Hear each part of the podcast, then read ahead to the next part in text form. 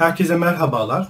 Ee, bugün bilgisayar teknolojisi tarihinin en önemli isminden size bahsedeceğim. Alan Turing'den bahsedeceğim. Belki bazılarınız ismini duymuşsunuzdur. Belki bazılarınız ilk defa burada duyuyordur. Kim bu adam diyordur. Turing gerçekten de teknolojinin gelişiminde bir mihenk taşı diyebileceğimiz kadar önemli bir isim. İlk bilgisayarı yapan kişi. İkinci Dünya Savaşı'nda İngilizlerin kazanmasına neden olan e, büyük mucit. Enigma makinesinin şifrelerini kırarak savaşı müttefiklerin lehine geliştiren adam. Hatta birçok kaynak e, Alan Turing için 2. Dünya Savaşı'nı kazanan insan der. İlk bilgisayarı yaptığından bahsetmiştim. Bunun dışında ilk yazılım dilini geliştiren kişi. Ve algoritma kavramlarını ilk defa yapay zekada kullanma fikrini benimsemiş kişi. Evet yapay zeka fikri yani düşünen bilgisayarlar fikrini de ilk defa ortaya atan kişi ve dünyanın ilk yapay zekasına yazmış kişidir kendisi Alan Turing. Tam bir dahidir. Hayatı boyunca inanılmaz şeyler başarmış fakat çok acıklı bir sona e, gitmiş bir kişi. Kısaca hemen size biraz hayatından bahsetmek istiyorum. Çok ilginç bir hayat var Turing'in.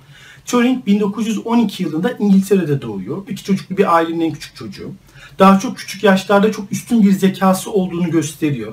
Öğretmenleri, arkadaşları, çevresi ya ona hayran ya da ondan nefret ediyor ya da onu çok kıskanıyorlar. Turing gerçekten o kadar zeki bir insan ki size şöyle bir örnek vereyim. 26 yaşını doldurmadan önce tam iki tane doktora yapmıştı kendisi. O kadar zeki bir insandan bahsediyoruz. Neyse Turing eğitiminin büyük bir kısmını İngiltere'de yürütüyor. Daha sonra 1935 yılından önce Amerika'ya gidiyor. Princeton Üniversitesi'nde bazı çalışmalarda bulunuyor. Sonra bir dönem Polonya'ya gidip Polonya'daki şifre kırma makineleri üzerine çalışıyor. 1935'te tekrar İngiltere'ye dönüyor ve 1938 yılında ikinci doktorasını veriyor. Felsefe doktorasını. Kendisi matematik konusunda inanılmaz zeki, inanılmaz başarılı bir insan. Matematik, algoritmalar, kombinasyonlar. Zaten bu başarısının yanına bir de üstelik bilim felsefesi doktorası da ekleyerek gerçekten ufkunu taçlandırmış biri. 1932-38 yılında eğitimini tamamladıktan sonra İngiltere'de Cambridge Üniversitesi'nde dersler vermeye başlıyor. Aynı zamanda İngiliz Kraliyet Donanması'nın şifre kırma bölümünde çalışmaya başlıyor. Kriptoloji bölümünde çalışmaya başlıyor. 1940 yılına geldiği zaman yani bir İkinci Dünya Savaşı patladığı zaman İngiliz ordusunun şifre kırma ekibinin başına geçiyor. Ve daha başına geçer geçmez 41 yılında Almanların ilk Enigma makinesinin şifrelerini kırmayı başarıyor. Fakat Almanlar buna çok hızlı tepki, çok hızlı cevap vermeyi başarıyorlar. Bu arada Enigma makinesi Almanların 2. Dünya Savaşı'nda kullandığı en üstün makinaydı. Bu iletişimi matematiksel çok ağır kombinasyonlarla şifreliyordu ve o şifreleri çözmek çok zordu. Bir sonraki gelen Enigma makinesinin şifreleri ise gerçekten daha da zordu. Turing o Enigma'nın şifrelerini insan zekasıyla da insan beyninin kapasitesiyle çözemeyeceğini fark etti. Ve 1942 yılında Amerikan donanmasından aldığı destekle ortak bir çalışmayla Bombe adı verilen ilk cihazını yaptı. Bombe elektromekanik bir şifre kırma makinesiydi. Birçok otorite Bombe'yi dünyanın ilk bilgisayarı olarak kabul eder. Ama henüz bugün anladığımız anlamda modern bir bilgisayar değildi. Onda transistörler yoktu. Çarklar ve dişikler vardı. Neyse bu sayede Turing'in makinesi e, Almanların bütün şifreleme sistemini alt üst etmeyi başardı. Ve denilene göre Turing sayesinde 2. Dünya Savaşı 2 yıl erken bitti ve fazladan 14 milyon insan ölmesinin önüne geçmiş oldu. 1945'teki bu çok büyük başarısından sonra Turing özellikle İngiliz ordusuyla, İngiliz ordusu ve Amerikan ordusuyla ilgili çok ciddi çalışmalar yapmaya başladı. Kriptoloji bilimine çok büyük katkılarda bulundu. Ve 45-47 dönemi arası dünyanın ilk modern bilgisayarı olan ACE'in tasarımında bizzat görev aldı. 1947'de tasarım ekibinden ayrıldı ve ACE'in kullanabileceği bilgisayar dilinin yazılımına geçti. Dünyada ilk defa bilgisayar yazılımını geliştirdi. Hatta bunu geliştirirken Turing testinde kaynağı olan ana fikir, düşünen makineler fikrini de ortaya attı. Evet bu adam düşünen bilgisayarlar kavramını yani yapay zeka fikrini geliştirdi. Turing ilerleyen aşamalarda bilgisayarların belirli algoritmalar ve belirli kodlar üzerinden insan gibi düşünüp insan gibi kararlar verebileceğini ve sorunları çözebileceğini iddia etmişti. Bu o zamanlar bir felsefi kavramdı ama artık biz bunun arifesindeyiz. Birkaç gün kaldı ya da birkaç yıl kaldı düşünen makinelerin gelmesine biliyorsunuz bunları. Hatta bunu kanıtlayabilmek için 1948 yılında bir satranç oyunu programladı. İşin tuhaf tarafı bu programı yaptığı sırada henüz ACE bunları çalıştırabilecek kapasitede değildi. Sırf bunu test edebilmek için bir satranç turnuvası düzenledi bir arkadaşıyla. Arkadaşı kendi hamlelerini yaptı. Turing ise hamleleri bir bilgisayar gibi düşünerek ve sadece elindeki algoritmik veriler üzerinden tasarlayıp sonuca ulaştırıp kullandı. Yani kendi kişisel şekliyle oynamadı. Kendi düşüncesiyle değil, tamamıyla algoritmalar üzerinden oynadı ve bunu kazandı. 1948 yılı önemli bir tarih. Bir de bu yetmiyormuş gibi Turing 1948 yılında olimpiyatlara katılıyor ve maraton dalında gümüş madalya alıyor. Yani adam hem dahi hem sporcu. Neyse Turing bilgisayarların geliştirilmesi konusunda gerçekten çok büyük katkılarda bulunuyor. Kriptoloji bilimine müthiş katkıları bulunuyor. Matematiğe, algoritmalara müthiş katkıları bulunuyor ve dünyanın o sırada İngiltere'nin dahi çocuğu ünvanı görüyor. Fakat e, 1950'den sonra işler tersine dönmeye başlıyor arkadaşlar. E, Alan Turing bir eşcinseldi. E, fakat o dönemin e, İngiltere'sinde eşcinsellik bir akıl hastalığı ve bir ahlak suçu olarak kabul edildiği için cinsel kimliğini her zaman saklamak zorunda kaldı. Fakat 1951 yılında başına gelen bir olay yüzünden bu kimliği açığa çıktı. Turing polise başvurup e, kendisine şantaj yapıldığı şikayetinde bulundu. Polis şantajcıları yakaladı ve şantajcılardan birinin Turing'in zamanında ilişki yaşadığı bir erkek arkadaşı olduğu ortaya çıktı.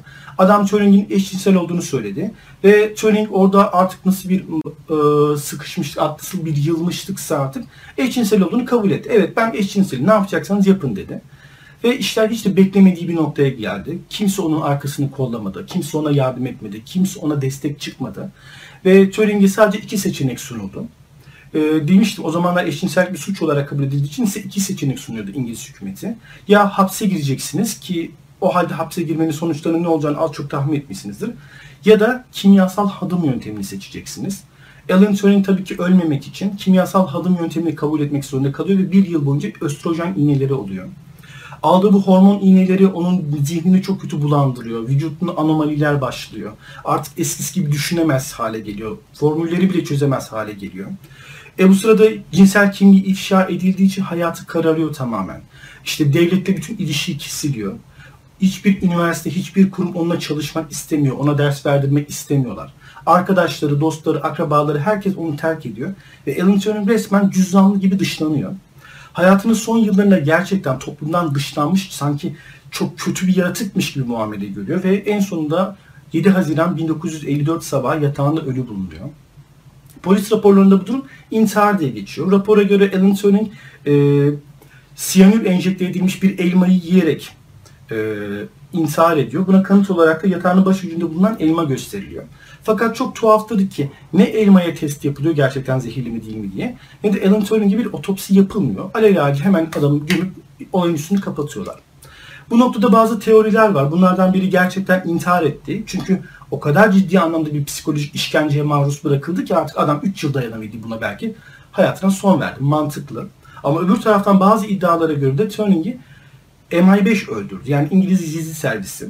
Çünkü Turing devletle ilişki kesilmiş olsa bile devlet hakkında çok kritik bilgilere sahip, çok önemli kişi, gizli sırları da biliyor. Böyle bu sırlara sahip birinin sokaklarda elini, yani elini kolunu sallayarak dolaşması tabii ki İngiliz hükümetinin pek hoşuna gitmiyor. Bir de o dönemde Turing gibi cinsel kimliğinden dolayı dışlanan insanlar e, Sovyet ajanlarının hedefi oluyorlar. Bir şekilde kandırılıp işte bu adamı kandırırlar. İşte bu adamın ağzından devletin bütün sırlarını alır bu Sovyetler, bizi mahvederler korkusuyla. Adamın öldürüldüğü ve intihar süsü verdiği de verildiği de söyleniyor. Neyse işin sonunda bu, bu büyük deha hakikaten büyük haksızlıklara uğrayarak genç yaşta ölmek zorunda kalıyor. Turing öldükten sonra itibarı ona geri veriliyor öldükten sonra. İngiltere kraliçesi e, ona bütün suçlarını bundan düşürüldüğünü açıklıyor. İngiliz kraliyet nişanı veriliyor. Çalıştığı üniversitelerde ona özel bölümler açılıyorlar. Onun heykeline koyuyor. Hatta Cambridge Üniversitesi'nin önünde onun meşhur bir heykeli vardır. Hakkında filmler yapılıyor. Hakkında belgeseller yapılıyor. Hatta bugün dünyanın en prestijli ikinci bilim ödülüne de onun ismi yani Turing ödülü veriliyor. Anısına kendi geliştirdiği Turing testi her yıl bir yarışma şeklinde para ödülü karşı para ödülü verilen bir yarışma şeklinde uygulanıyor. Burada size Turing testini biraz anlatmak istiyorum. Turing testinin amacı bir bilgisayarın insan gibi düşünüp düşünemediğini e, belirtmek için yapılmış bir testtir. Bu test şu şekilde yapılır yarışma olarak. Şu anda 7 kişilik bir jüri üyesi grubu var. Bu 7 kişilik jüri üyesi grubunun her üyesi bir odada bir sandalyeye oturuyor ve karşısında yüzünü görüp sesini duymadığı iki kişi bulunuyor. Onların da bütün iletişimini ekranlar üzerinden yapıyor. Ve jüri üyesi onlarla konuşarak hangisinin gerçek bir insan, hangisinin ise yapay zeka olduğunu çözmeye çalışıyor. Eğer jüri yapay zeka yakalayabilirse o program başarısızdır. Eğer jüri hangisinin bilgisayar olduğunu anlayamamışsa da o program başarılıdır. Bugüne kadar kimse bu testi geçmeyi başaramadı. Sadece yanlış hatırlamıyorsam 2014 yılında e, bir yapay zeka programı 7 jüri üyesinden 4'ünü ikna etmeyi başarıyor. Bulamıyorlar onu. Ama oy birliği olması lazım. O yüzden hala gerçekten yapay zeka vardır diyemiyoruz. Hatta geçtiğimiz yıllarda Sherlock dizisinin Yıldız'ın başrolünü oynadığı bir filmde de kendisinden bahsediliyor. Ve onunla ilgili en ilginç bilgilerden birini vermek istiyorum. Belki duymuşsunuzdur. E, Steve Jobs Apple'ın kurucusu Steve Jobs e, Alan Turing'e hayrandı. Onun için bilgisayarı icat eden büyük mucit derdi. Denilen olur ki Apple şirketinin logosunun, isminin ve logosunun e, geldiği yer Alan Turing'tir. Apple logosunun ilk versiyonu biliyorsunuz gökkuşağının renklerine sahipti ve ısırılmış bir elmaydı. Burada işte Alan Turing'in intiharına ya da öldürülmesine ithafen e, bu logonun kullanıldığı söylenir. Ama dediğim gibi Apple hiçbir zaman bunu resmi olarak doğrulamadı. İnşallah öyledir ama. Böylece Steve Jobs gözünde birazcık daha değerli bir hale gelir. Neyse durum bu. Dediğimiz gibi böyle bir deha çok e, hazin bir sonla dünyadan ayrılmak zorunda kaldı. Yani insan düşünmeden edemiyor açıkçası. Acaba olmasaydı, bu böyle bir şey olmasaydı, ölmeseydi ne olurdu? Hiç bilmiyoruz ama ne bileyim belki kuantum bilgisayarını 30 yıl önce icat etmiş olurduk. Ya da belki ne bileyim şu anda aramızda insan gibi yürüyüp hareket edebilen androidler olurdu belki.